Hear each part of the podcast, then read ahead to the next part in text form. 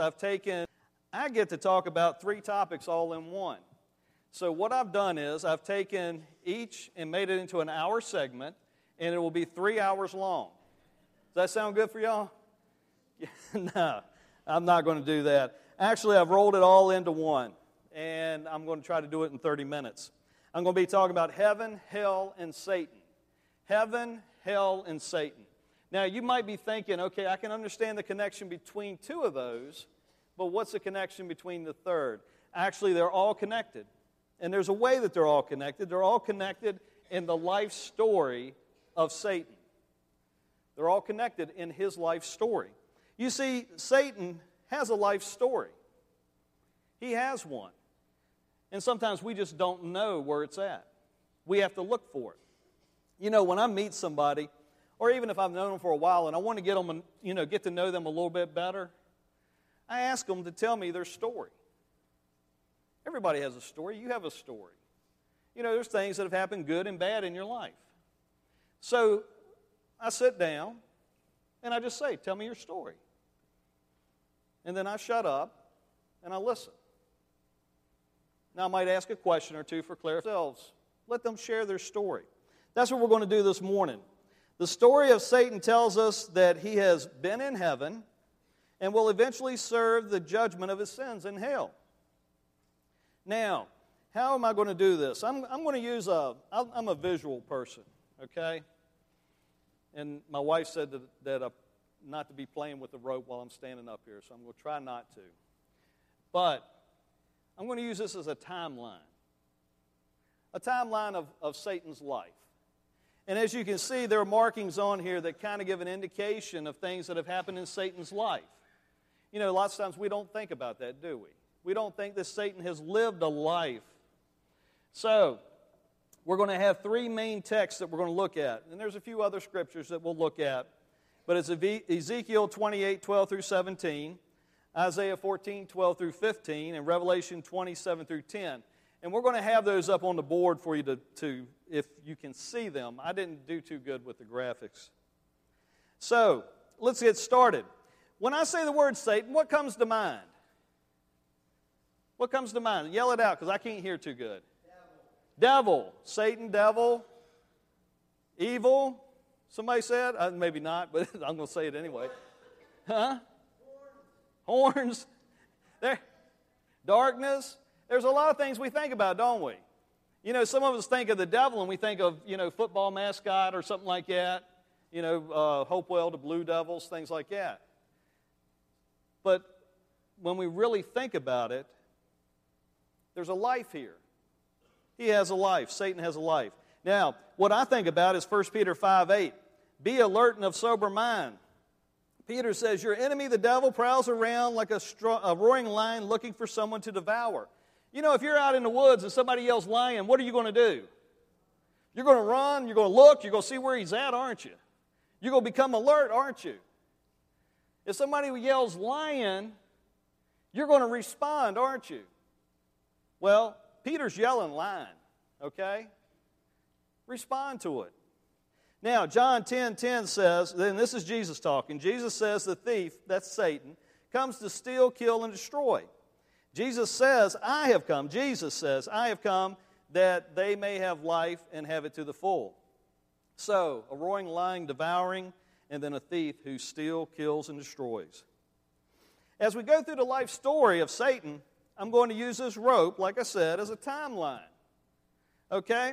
So, let's start with the story. What is the story of Satan? If we agree with, with biblical uh, scholars, we will see the story in Satan in some key Old Testament passages, and then also in the New Testament and Revelation. Now, there are other scriptures that reveal things about Satan, but we don't have time to go through those today. I'm trying to keep this down to at least an hour. So, what is the story? Isaiah 14 12 says in the King James Version, How art thou fallen from heaven, O Lucifer, son of the morning? Lucifer, that means light bearer shining one, morning star. Lucifer is the name we will use at the beginning of the story. This is the life of Lucifer. So, Turn to Ezekiel 28 12 through 17, or if you can see the board, and actually it's going to be 13, starting with verse 13. Listen to this about, say, about Lucifer, excuse me, about Lucifer. You were in Eden, the garden of God. Every precious stone adorned you. Now, I don't know all these stones, and I'm not going to try to, to pronounce them, but you've got emeralds, topaz, onyx. You've got some beautiful stones in here. Look at this. Your settings and mountings were made of gold. On the day you were created, they were prepared. Key, key verse there. You were anointed as a guardian cherub, for so I ordained you. This is God speaking. You were on the holy mount of God. You walked among the fiery stones. You were blameless in your ways from the day you were created till wickedness was found in you. Through your widespread trade, you were filled with violence and you sinned. So I, God, drove you in disgrace from the mount of God. And I expelled you, guardian cherub, from among the fiery stones. Your heart became proud on account of your beauty, and you corrupted your wisdom because of your splendor.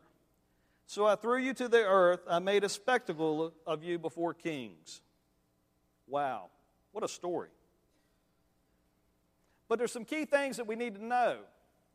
You see, on the timeline, there's a starting point. The starting point is one day Lucifer was created. He was created. Who created him? God. God created him. God created Lucifer for a reason. For a reason he was created. He was created to be on the Mount of God. He was created to be there for a reason. He's beautiful. He's a guardian cherub. You know what that is? That's an angel. And he's not just any angel, he's a special angel. He has a special place. He's on the Mount of God. Think about that. Lucifer on the Mount of God. So, what was he doing in the garden? I mean, in the garden. Well, he was in the garden too. But what was he doing on the Mount of God?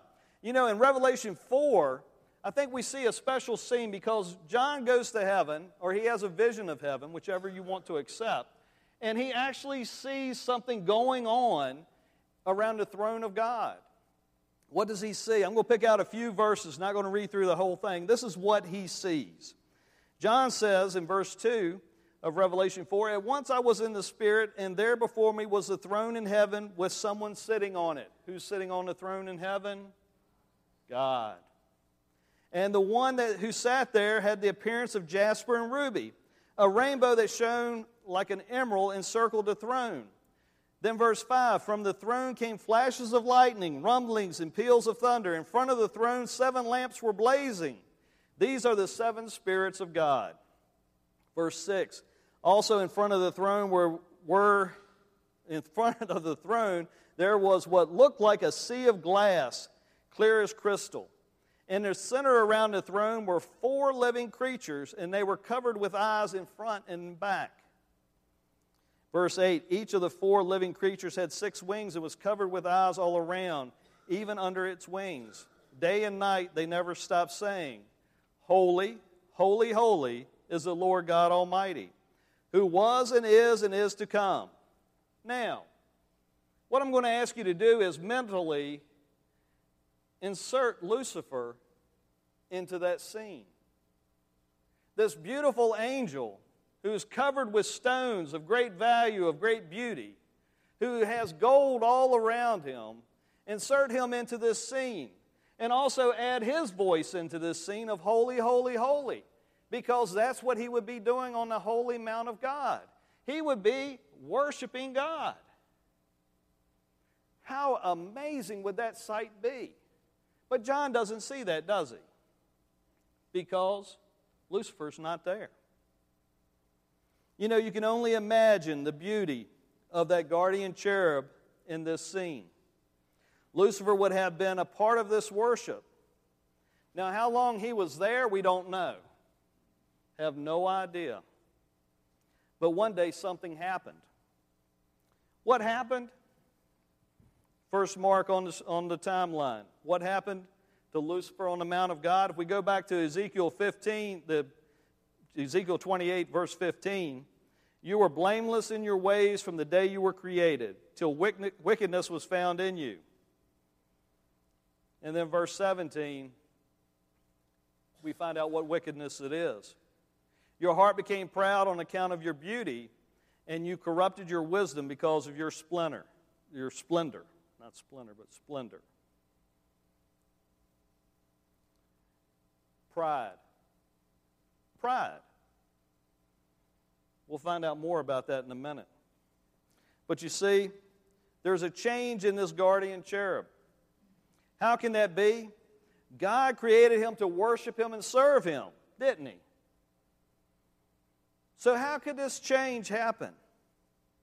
One thing that we have to realize is this to worship God, we have to have free will. The angels have to have free will. We have to have free will because worship without free will is not really worship, is it? We choose to worship God. We choose to accept Him as our God, don't we? He doesn't force Himself on us. So, as just like today, we all sat here, we came together, and we worshiped God. We chose to do that, didn't we? We chose to give Him praise, honor, and glory. Well, one day, Satan or Lucifer changed his mind. Without free will, worship is not truly worship. And like us, the angels have free will. They have a choice to worship God or not. Now, our second Old Testament passage gives us more information about what really happened. That is Isaiah chapter 14, verses 12 through 15. Verse 12 says, How you have fallen from heaven, morning star. Here we go, Lucifer, son of the dawn. You have been cast down to earth. You who once laid low the nations, you said in your heart, I will ascend to the heavens. I will raise my throne above the stars of God. I will raise myself above the other angels. I will sit enthroned on the mount of the assembly. Wait a minute. There's only one person that sits when God is being worshiped. Who is that? God. God sits and receives worship. And here Lucifer says he wants to sit on the utmost heights of Mount Zaphon. I will ascend above the tops of the clouds.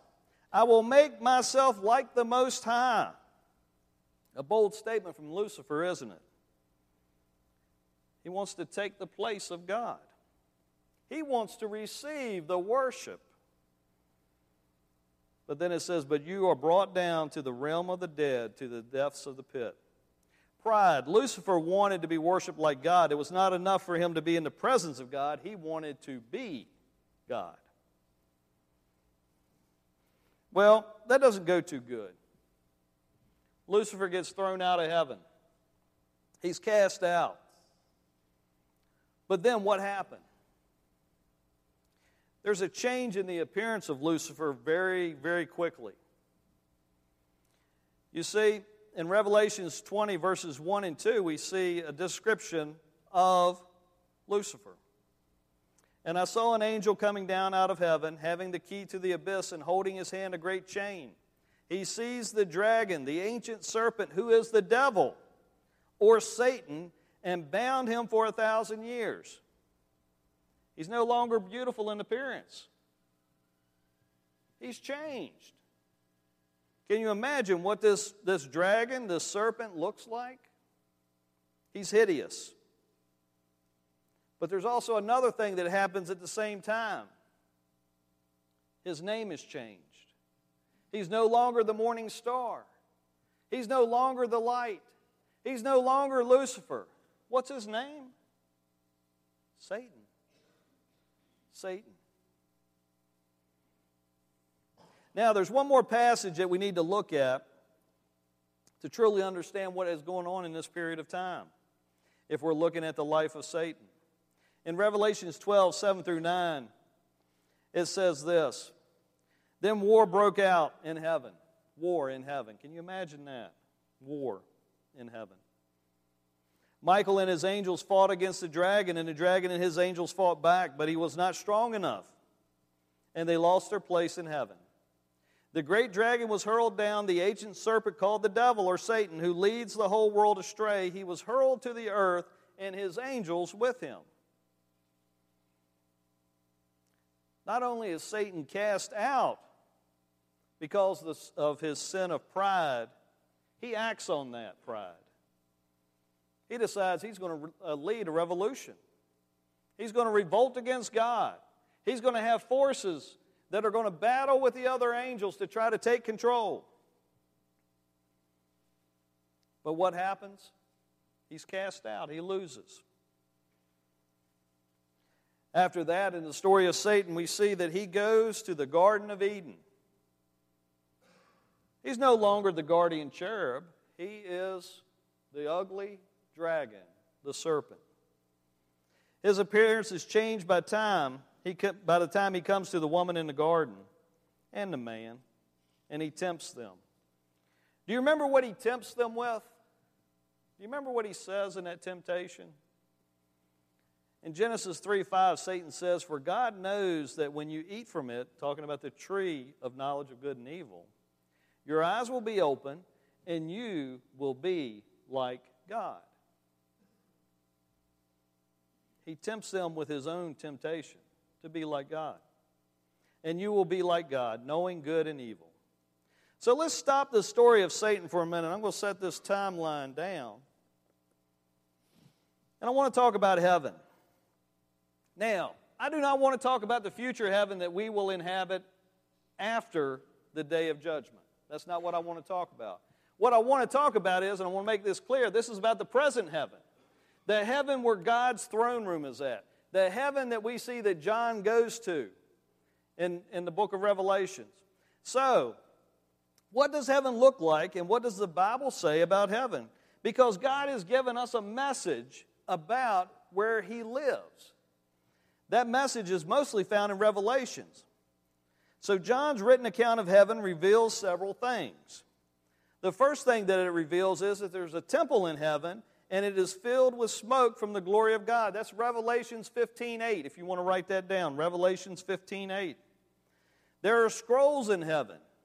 Elders who have faces, martyrs who wear clothes, and even people with palm branches in their hands. Revelation 7 9. There are musical instruments in heaven. Revelations 8 6. There are horses coming in and out of heaven. 2 Kings 2.11 and Revelations 19.14. But I, I like, the, there's one passage of Scripture that I like the best when I talk about heaven. It's Revelation 6, 9 through 11. And let me kind of set that up for you. This is John, and he's actually sharing with us his vision or his sight of the martyrs that are in heaven. The people that have been killed for their belief in Christianity. Revelation 6 9 through 11, we find it says, When he opened the fifth seal, I saw under the altar. Now, this is the altar of God, right there at the throne.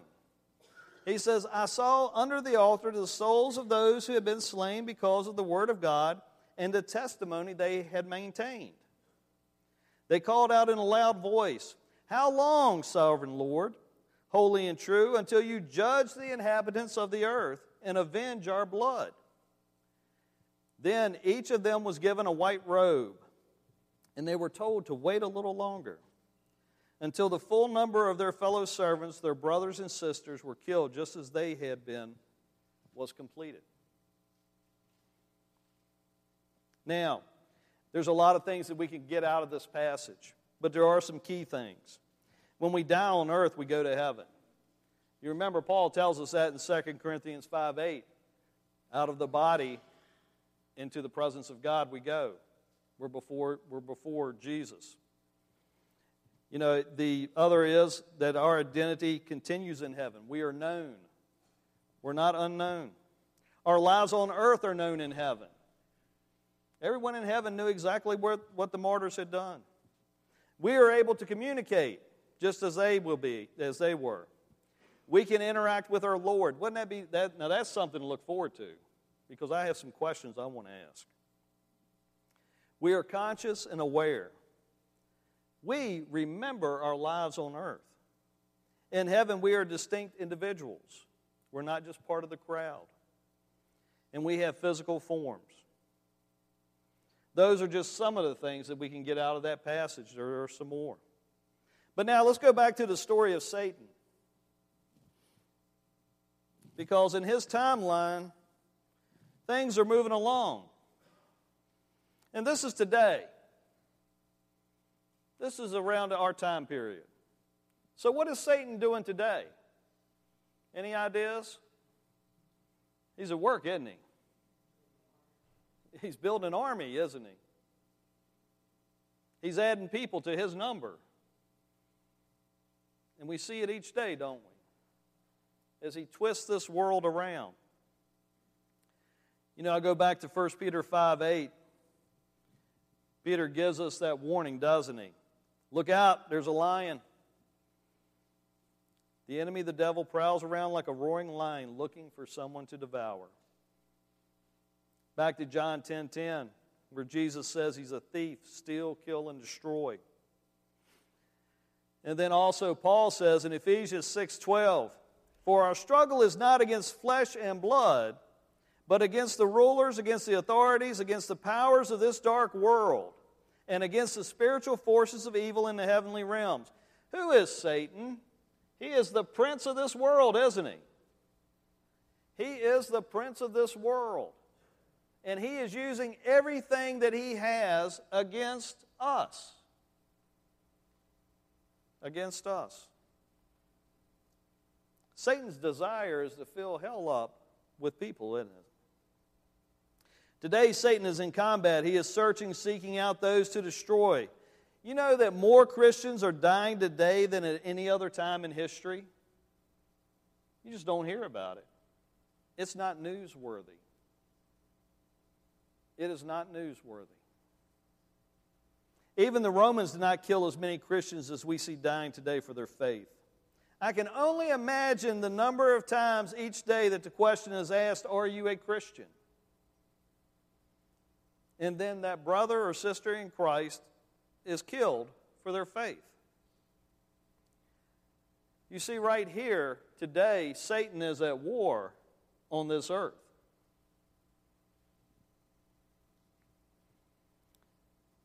I want to answer a question that we got the other day. I didn't ask Aaron if I could do this, so I'm going to answer it anyway. We're going to answer it again on November the 15th. But the question is how do you know if Satan is attacking you or if God is correcting you? How do you know if Satan is attacking you or God is correcting you? A lot of people ask that question. And this is what I have found God is correcting you. If God is correcting you, He wants you to get sin or an obstacle out of your life that is keeping you away from Him. So, what you have to do is, first thing, look at your own life.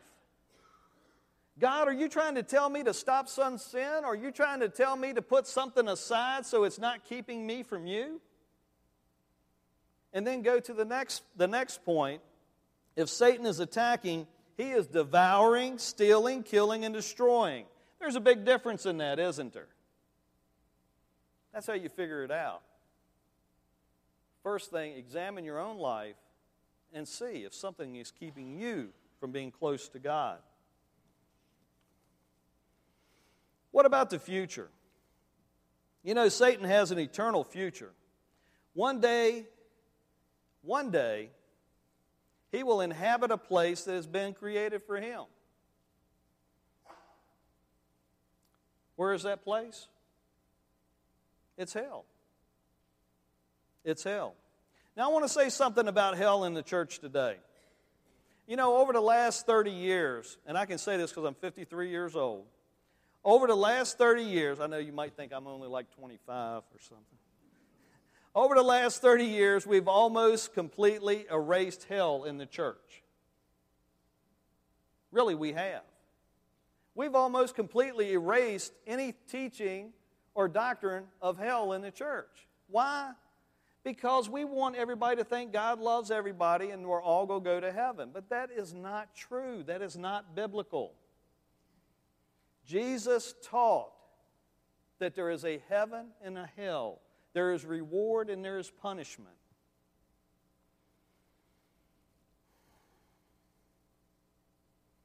You know, part of apologetics, there's a goal in apologetics. There is a goal. When we present our defense of our faith, there is a goal. And that goal is to lead the other person to Christ. That's the goal of apologetics. It's not to win the argument, it's to present a defense that compels the other person to see that Jesus is the only way. That's why we do it. That's why we argue our defense, so that others will see. But if we don't tell them what they're being saved from, they won't fully understand the grace that is being extended to them. You see, they're not being saved from themselves, they're not being saved from their sins or from their rotten life. They're being saved from being totally, completely damned to hell and eternal punishment. That's what they're being saved from eternal death. So now, let's talk about hell. So, hell. Hell is a place of punishment. The fact that hell is a place of punishment is communicated by every New Testament author. Jesus clearly teaches us in Matthew 25, 31 through 46. In his description of the judgment to come and the division of the sheep and the goats, the goats receive e- eternal punishment. Hell is a place of banishment. The fact that hell is a place of banishment, separation, exclusion, or being left outside is communicated by every New Testament author except for the writer of Hebrews and James. In Mark 9, verse 42 through 48, Jesus states that those who do not enter into heaven will be thrown into hell. Hell is a place of eternity. In Matthew 25, 46, once again, back to the teaching about the sheep and the goats. Hell, eternal punishment, and heaven is eternal life. If we do not present the same, if we do not present hell as eternal punishment then we cannot present heaven as eternal life. The same words are used to describe are used to describe both. Eternal is eternal for one and also for the other. It is never ending. I'm going to tell you the truth. That story of the sheep and the goats, I said it wrong in the first service, so maybe I'll say it right this time. It scares me out of hell actually said it scared the hell out of me. But it scares, it scares me out of hell. And I'll tell you why. Sometimes I sit and I read that passage. If you, if you read Matthew 25, if you read that passage, the people that are banished to hell cry out to Jesus. We've done the same thing that the good guys did that are going to get eternal life. And what does Jesus tell them? Depart from me, I do not know you. I don't know you. I don't know who you are. He sends them off to be eternally damned because he does not know them. And that scares me because I want to know my Lord and Savior. I want to be accepted by him. And then I say, you know what? I'm not going to listen to Satan anymore. I know that Jesus knows me. I know that because He's my Lord and Savior. I know that He has accepted me as I am. But now, let's get back to Satan. So, what does, uh, what does that day look like for Satan? The day that he is thrown into hell. Revelations chapter 20, verse 10, and it says, And the devil who deceived them was thrown into the lake of burning sulfur where the beast and false prophet have been thrown. They will be tormented day and night forever and ever. Right here. the day that Satan is thrown into hell. It hasn't happened yet. You know, all those stories about, you know, the devil's down there turning up the heat and stuff like that. It's not true. Hell is empty. Nobody's been thrown into it yet. But I want to show you something. You see, right here is hell. There's a lot more rope here, but then there's also the end of the rope that is just a circle. Eternity goes on forever. There's no end to it. There's no end. Satan will be in an eternity of fire and brimstone of punishment. What happens right after this point? Right after that point when Satan gets thrown into hell. Anybody know what happens right after that?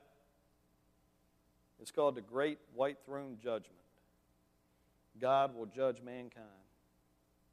That's what happens right after that because Satan's already been judged. He already knows what the outcome is for him. And after that, mankind will be judged. You know what Satan wants? And I, I really do believe this. I believe that Satan wants revenge on God. I think that his personality is as such that he wants to cause God as much pain as he possibly can. You know, the Bible says that God is patient, not wishing for any to perish, but for all to come to repentance. Jesus tells us, For God so loved the world that he gave his one and only Son, that whoever believes in him shall not perish, but have eternal life. What does Satan want to do? Satan wants to take as many people as possible to hell. You know, Jesus came to this earth. And I, I can't imagine this because I'm, I sit and I think about, and fellows that are going to be serving communion, if you want to go ahead and get ready, we're getting ready to go into a time of communion. I cannot imagine this. I cannot imagine leaving that scene in heaven. Can you imagine being there and seeing, seeing the sights, seeing the beauty, seeing the worship that is going on, seeing everything that is happening, and then to agree, to freely, willingly leave that and come to this earth? To come to this earth with pain, hunger, thirst, needs, to come here knowing, knowing that you're going to die, and not just any death, a death of crucifixion. A death so horrible that even the Roman government would not crucify Romans. They would only crucify those that were non Romans. The word excruciating, death from the cross, or pain from the cross, excruciating, pain from the cross, is what excruciating means. A word created to describe a pain that was unknown until crucifixion was brought in but to do that willingly for us, for us, to set things right, to give us an avenue, a way to go to heaven instead of hell. Now, as the Lord's Supper is passed out, you receive a wafer, cracker, whatever you want to call it, and a cup of juice. The bread represents the body of Jesus Christ.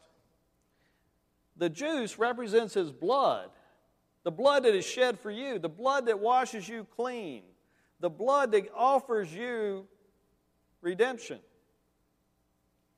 It's through his sacrifice that we are made whole again. It is through his sacrifice that we receive the ability to one day be in heaven if we accept Jesus Christ as our Lord and Savior. God doesn't make it hard for us.